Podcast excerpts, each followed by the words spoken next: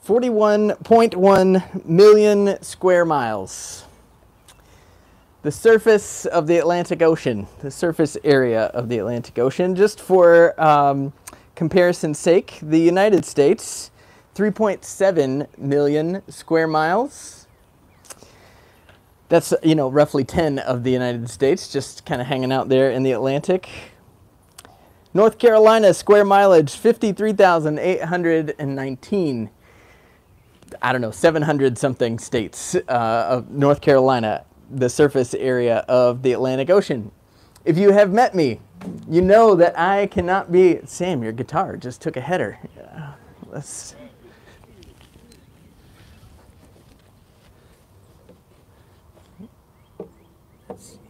All right. I don't have a lot of confidence in me putting it back there, Sam. I'm going to let you attend to that. If you have met me, you know that if I am around a body of water, I need to be on it or in it. Like, that's just one of my life rules. I need to be on or in the water. And so I had the opportunity to um, go for a week with my family to the Outer Banks uh, just two weeks ago now. And uh, the first two days that we were there, the surf was a little rough, such that the no swimming flags were up, like could not be on it or in it. By day three, everything in me is like, it doesn't matter, you're going on the water. And so the no swimming flags were still up, but just past the breakers, everything evened out a little bit, right? And so I was like, I, I can make it through that. With the paddleboard, I'm, I'm going out there. So this is early in the morning. I got up each morning to see the sunrise, and it was absolutely amazing. Went out within an hour of the sun coming up and decided I'm going for it. Threw the board on the water. twenty minutes later, I had not made it past the breakers. I had been thrashed a few times back onto the shore. And so I turned my board upside down, and I'm sitting on the beach. Just sitting on the board, and my sweet Avery comes out with her breakfast, a grapefruit in a bowl, like just bebopping down the beach, comes and sits beside me. What's going on, Dad? Trying to catch my breath, kid. um, and so I did, I, I had a bit of her grapefruit. It energized me to get up and go again, and I pushed, I pushed. After watching the rhythm of the waves and figuring out that I could time it in a way that I could slide out before I got totally uh, throttled again. Y'all, and so in that, um, I am so grateful for a teaching team that made space, that I could get away, that I could go get throttled in, in the water. Um, and um, Joel and Allison have done an awesome job of setting up this series and kicking us off. Um, in into the book of Hebrews. And so um, as we study this together, I'm, I love that Hebrews is capturing this whole sweep of Scripture for us, the story of God's love for us. So if you were only with us for the summer, if you only read the book of Hebrews, you would have a very strong encounter with the story of God's love for creation and his work for our rescue and our redemption. Uh, hopefully you are reading this along with us. If you have not yet gotten one, there is a reading list uh, back on the table uh, over here that has where we are going each week. And so you can be reading along with us um, through the week. You can read in preparation for Sunday. You can read the week following, however you would like to do that. But I want to encourage you to grab one if you haven't already. Um, and, and in that, I want to encourage you also to consider picking up a paper Bible and reading it from, from the book. There's something about being able to slow down and turn the pages as we read God's Word. So if you need a Bible, we actually have some here today. You can throw a hand up and we'll get one to you. Or if you prefer to go on your phone, the YouVersion app is um, a tremendous gift. So you can download that. But We are going to read today, jumping in in chapter two, we're going to read the first nine verses. I'm going to be reading from the New International Version, and I want to invite you to stand as we read God's Word together.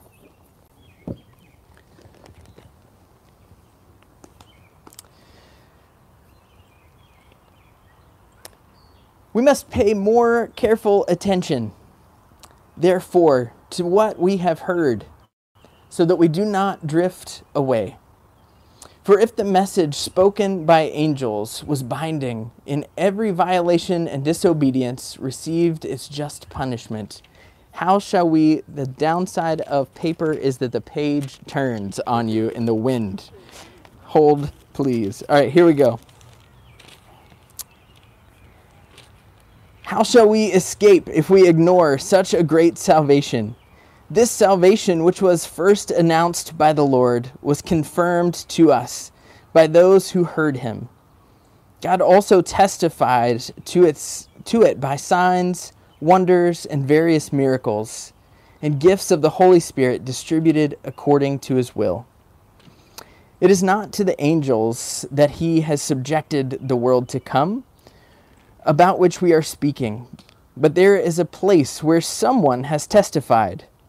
What is humankind that you are mindful of them? The Son of Man that you care for him? You made him a little lower than the angels. You crowned him with glory and honor and put everything under his feet. In putting everything under him, God left nothing that is not subject to him. Yet at present we do not see everything subject to him, but we see Jesus, who was made a little lower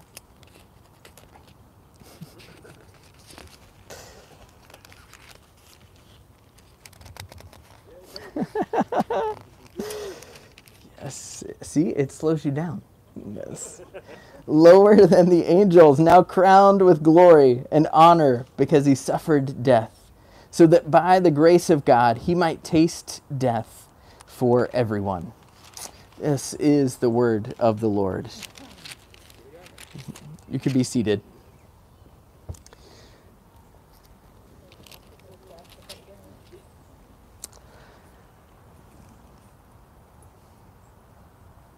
Y'all, so there there was a, a water term or a nautical term in there. Did you catch it? In the first sentence, we must not drift away. It is a nautical term, the idea of drifting off course or drifting away, which brings another story for me about boating in the ocean. Y'all, when I was in college on a spring break trip, this is confessions of your pastor, on a spring break trip, went to Key West and I rented a boat. A boat to go out and do some snorkeling around some reefs. Not just any boat. I mean, what kind of boat would you take out in the ocean? I mean, probably a pretty decent sized boat, right? Something with a good sized motor. Nope. Pontoon boat. Pontoon boat to the ocean. Rented it for a whole day. Learned how the G P S works. I actually got my like um, temporary captain's license because you have to at that point to like go out in the ocean with a boat. Um, especially when at the time I was twenty, uh, I think. So not, not even of age to rent a car at that point. And they let me rent a boat. Um, so took off out for the day, did some amazing snorkeling around some reefs. And it's getting to be time to, to head back. And so going back toward land, um, you know, I learned that, um, I actually learned this from paddleboarding on the ocean. You can see two point nine miles across the water. That's the extent. Like if you were just open water, two point nine miles. At three miles, not seeing land. Um, and so, um, We were, we were more than three miles out, but we had a G P S. And so started making our way back, but the, wave, the wind in the afternoon was causing the waves to pick up. So what had been like a lake-like surface, just chill, started to get some swells. And as we're full throttle, like headed back because, you know, If you know me, I also run late um, a few, uh, well, always. And um, a swell just pushed that pontoon boat like a little too much at full throttle, and the nose just buried in the wave ahead of it. And so water came halfway up the pontoon boat, splashing into um, the radio equipment, which I learned about, I don't know, probably twenty to thirty minutes later when we ran out of gas uh, on our way back. And thankfully at that point, Um, well, we tried to put down anchor. That did not work. We were drifting. The currents of the ocean were pulling not toward shore, but away from shore.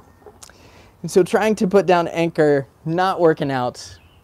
See a boat just like, just far enough that they couldn't hear us yelling for them. And so what any college student with a couple of ladies on the boat trying to impress would do, dive in the water and swim to the other boat. Thankfully, one of them had the um, foresight to say, uh, you might want to take a life jacket. Like, you know what? That's a good word. Put on the life jacket. Swim to the other boat. And then they tow us back the last mile in time to get to the dock where we rented the boat about thirty minutes after we were supposed to be back, and um, they were about five minutes from calling the Coast Guard to come find us somewhere on that forty-one point one million square miles of ocean. Thus, I like paddling vessels more than motorized vessels. They just, they just are a little more to handle. Um, I'll save for another day the couple of times I've been on motorboats on Jordan Lake and nearly sank or got pulled over by the lake patrol. Um, stories for another day. But drifting, this idea of drifting, right? Being out of gas on the water. Our author here, the author of this sermon that we are reading through this summer, our author is warning against being adrift, drifting off course. And so the author is speaking to those who have been followers of Jesus in the first century after Christ had come. And he died and was buried and then resurrected. He's warning against drifting. So why might these people who have found Jesus and followed Jesus be adrift? Persecution, exhaustion, confusion, corruption and abuse of power, both in the Roman Empire and the church, distraction. Maybe these first century Hebrew folk being overtaken by their smartphones and social media. Oh, wait. One commentator says it really well, says it this way, that the acids of life have eaten away at their confidence. The grind of daily trouble had fatigued their faith. They know what the gospel is, but they do not trust it any longer. How can they go on believing what is preached when everything around them seems to deny it? Hmm. Friends, the warning to these first century hearers of this word, does it feel like it applies to us? It feels like sometimes we might be adrift. Sometimes it might be running out of gas. Sometimes it might be your radio equipment shorting out. No way to communicate. It might be that you are more th- than three miles from anything else, or feel like you can't see anything to get your bearings. It's common, right, that we can have trouble seeing the forest for the trees. That we long for the safety of land in the midst of a great big ocean. And so the sermon writer brings us back to the big picture. The intent of this passage today is to remind those who had found Jesus, who were following Jesus, of the why and the bigger picture, the bigger story at play. There's the use of the we language here. The author says we must pay more careful attention, not singling any person out. But there is a key element of the collective nature of those who are following Jesus. And so the work here is to remember, remember the larger story. And like any good preacher would do, bringing the whole story of humanity, the story of Israel, those who are God's image bearers, God's chosen people, all the way from the beginning through the history to the person of Jesus. And acknowledging again the work of Jesus on the cross on our behalf, that we might have the fullness of life and that all things be restored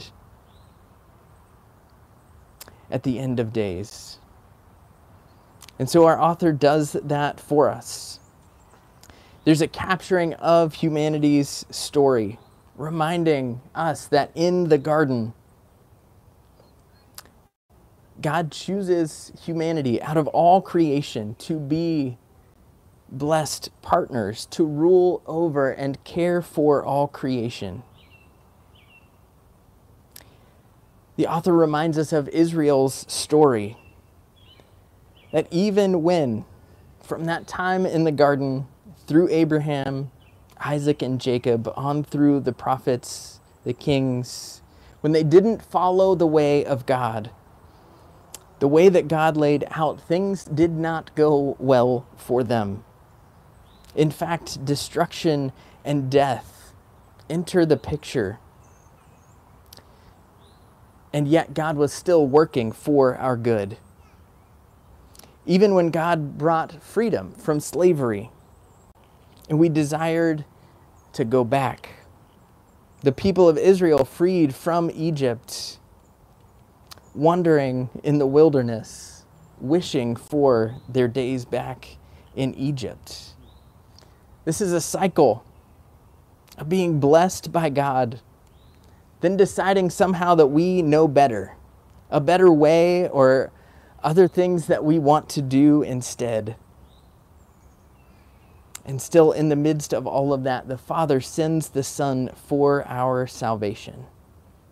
The author is saying, remember the work, the work of salvation God did in your life.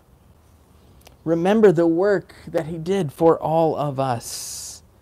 Remember Jesus. Jesus enters the picture. Jesus is the bearer of salvation. What is salvation? I'm glad you asked. What is salvation? Thank you, Wes. Being freed to live in relationship with God as the good stewards of all creation. Simply being restored to what God intended from the beginning. And so how do we receive it? We simply say yes to the invitation of Jesus, come and follow me. Jesus rep- proclaimed in his earthly ministry that the kingdom had come. He didn't come to say that the kingdom is on its way, but the kingdom has come. That rescue and salvation begins here. Salvation came then and is present now. That is what the author of Hebrews is telling us again. Remember, Jesus came and said the kingdom of God is here. And then we see it in the signs, the miracles throughout Jesus' ministry. And even after Jesus' resurrection, the miracles that even the hearers of this word would have witnessed. But there's a short-term memory thing going on here, right? I've experienced it. I don't know about you. That things can be going great and we have the most amazing encounter with Jesus. And then a week later or months later, we're like, God, what are you doing for me now? We have to remember what God has done, the salvation that is here, that has come here and now. And so the warning that the author of Hebrews is giving us is that, hey y'all, this cycle that we see throughout humanity's history of wanting to do things their own way, for their own gain, for their own power, you're doing it again. Even with the salvation of Jesus and knowing and following the Son of God who came in human form, you're at risk of doing it again. That even to the salvation that Jesus has brought. Are we turning away? Are we adrift from it? And so as we think about freedom, as we think about salvation, we find ourselves today on the eve of Juneteenth. And the news of freedom and the end of slavery in the United States. A proclamation that was signed at the beginning of eighteen sixty-three makes its way finally to the ends of the Confederate reach. In Galveston Bay, Texas, June nineteenth, eighteen sixty-five. I'm not that good at math. But y'all, I struggle with Juneteenth because what about those two and a half years? And history tells it a couple of different ways. That there was fighting that had to happen in order to get to the far reaches of the Confederacy to proclaim the freedom.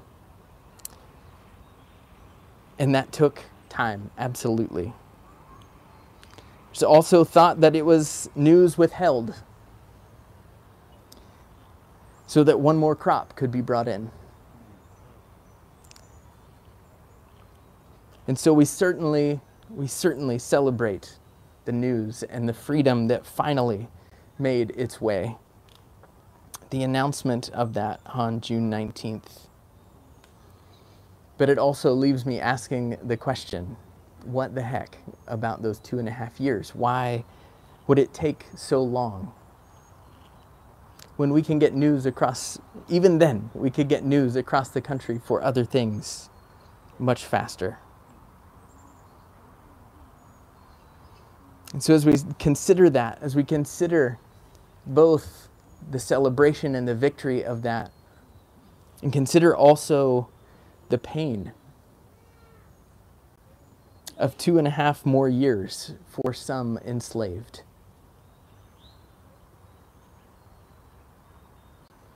We wrestle with the news of salvation for those who were enslaved then. And we consider the enslavement of our own hearts. Are we carrying the news of freedom and not sharing it? Are we carrying the news of rescue and redemption, and we're withholding it. Or maybe even worse, we are walking around with the news of freedom, of God's work of salvation, and we find ourselves drifting, not living in it. The author of Hebrews brings back kind of the ultimate reorientation to the big picture for its hearers. There's a quotation in verses five, sorry, verses six through eight of Hebrews two that is a quotation of Psalm eight. And so this is additional reading for you this week on the reading list. If you're on the Sunday page and go to the teaching section, you'll find it linked there. I want to encourage you to read it this week, but we're going to read it together. Psalm eight. As soon as I get there, old school fashion. Are y'all in a hurry? It is Father's Day, there's lunch plans. Riley, my oldest daughter, has not yet told me what our plans are, but I'm looking forward to hearing what that might be. Psalm eight. Y'all hear this, the whole thing, and listen then to the quotation that pops out from Hebrews two. O Lord, our Lord, how majestic is your name in all the earth. You have set your glory above the heavens. From the lips of children and infants you have ordained praise. Because of your enemies, to silence the foe and the avenger.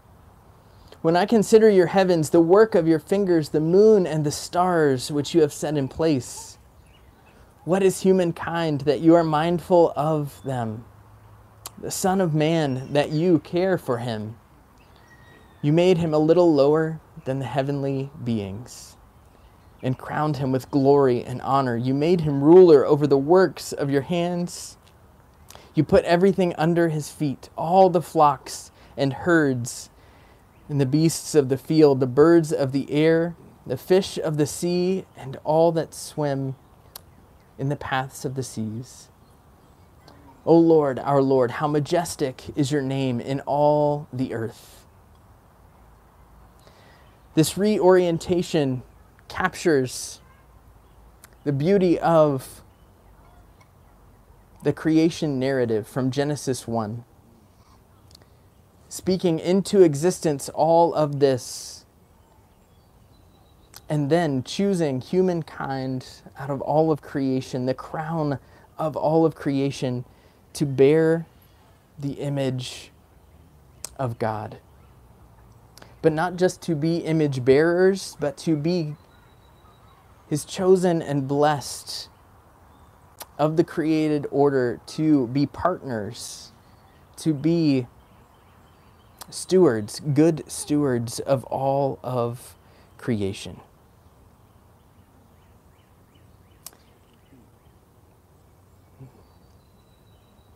In putting everything under them, God left nothing that is not subject to them.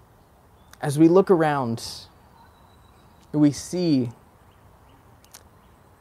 We see all that is in the world. It can feel like there is a lot that is not under our rule.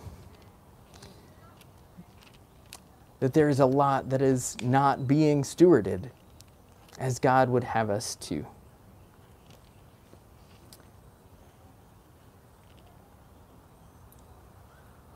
We see the evidence of death and destruction all around. And so that can consume our vision, can consume us to the point of feeling like we cannot see that we are God's chosen, that we are blessed. because he chose us to be stewards of creation. The author says, but we do see Jesus. And so bringing us back in the midst of all that this world clouds our vision with, we see Jesus, who came in human form to be among us, now through his death, burial, and resurrection, crowned with glory and honor.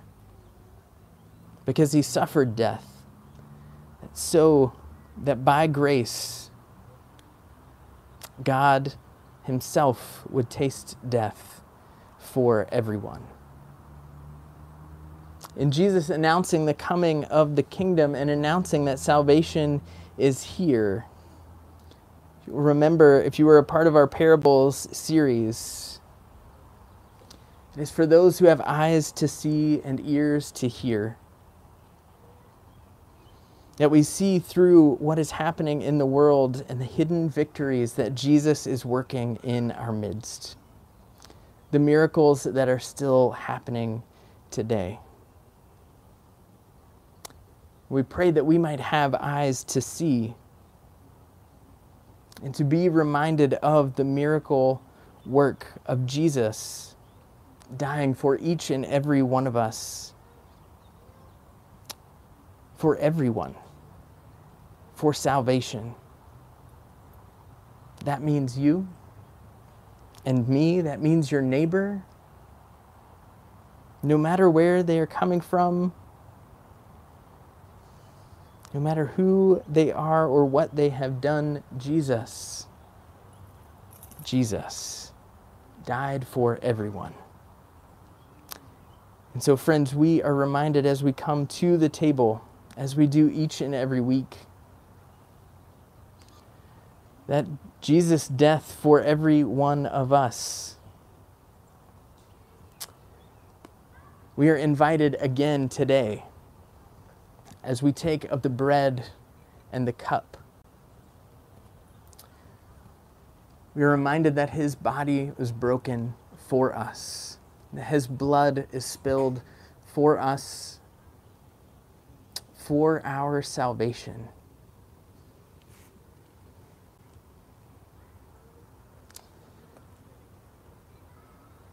And the author of Hebrews, this beautiful sermon that we are walking through, brings us back, reminds us that from the very beginning, the very beginning of creation,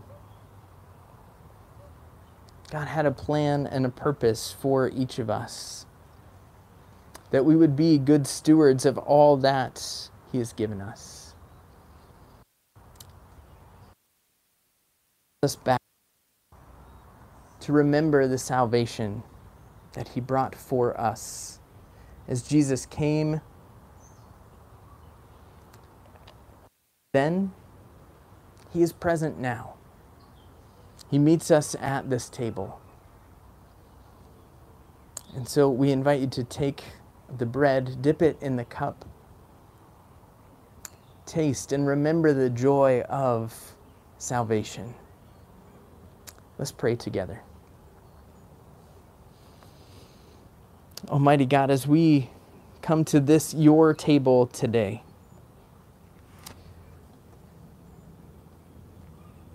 restore to us the joy of your salvation. You alone are salvation. It is nothing that we can achieve on our own.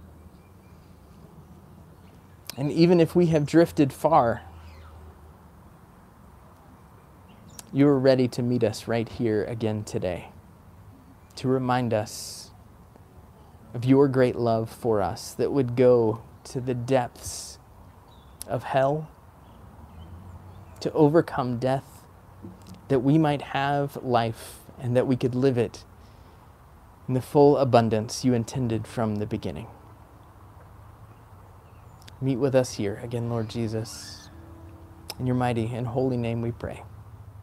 Amen.